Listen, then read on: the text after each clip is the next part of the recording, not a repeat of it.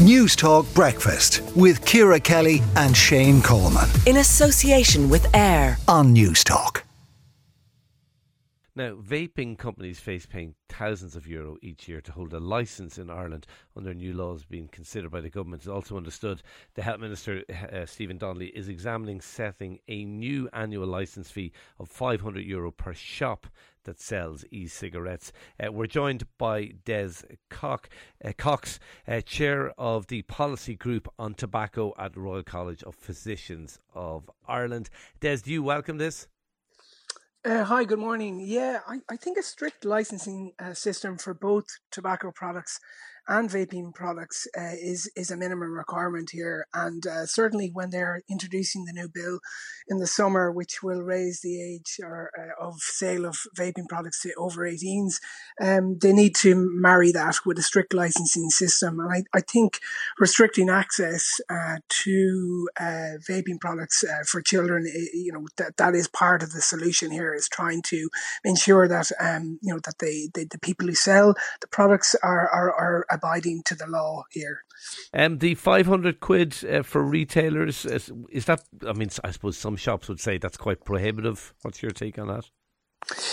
So I suppose in respect to the actual uh, fee itself, uh, I I wouldn't be uh, up to speed with what other um, you know like we say alcohol licenses and things like that. But look, um, you know the, the, the licensing system needs to be updated. Um, you know it it, it, it hasn't been for tobacco products and for vaping products like this. This bill it, you know it does include um, tobacco products as well. So it, it the, the, the licensing system does need to be updated. Whether or not the 500 is is is fair or not, I think what the work what the what we're trying to do here is so um, it, it, the government is is trying to uh, you know restrict the number of shops, pop up shops, you know, kind of temporary premises, things like that. And and I think this would be prohibitive for them. Uh, to, they wouldn't be able to to do to, to do that anymore. I think that's where they're aiming at.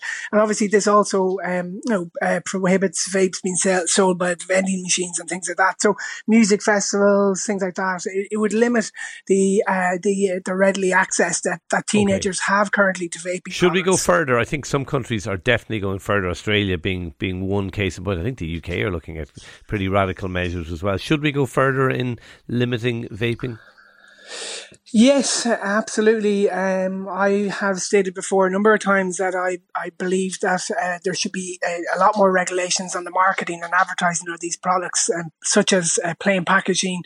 You shouldn't be able to see these products uh, when you walk into a petrol station um, at, at, the counter. It should be behind the counter, and it should be, uh, you know, the packaging should be uh, all plain. Also, flavoring as well, which has proved to be attractive for teenagers to these products. Um, you know, we should be restricting the number of flavors that, that, that, that are, that are accessed out there. I mean, all these measures, you know, we're, we're behind the curve here with vaping. There has been a significant increase in the number of teenagers vaping over the past number of years in Ireland. And, and that's been shown in a number of surveys. And we, we need to tackle this and we need to try and address the problem.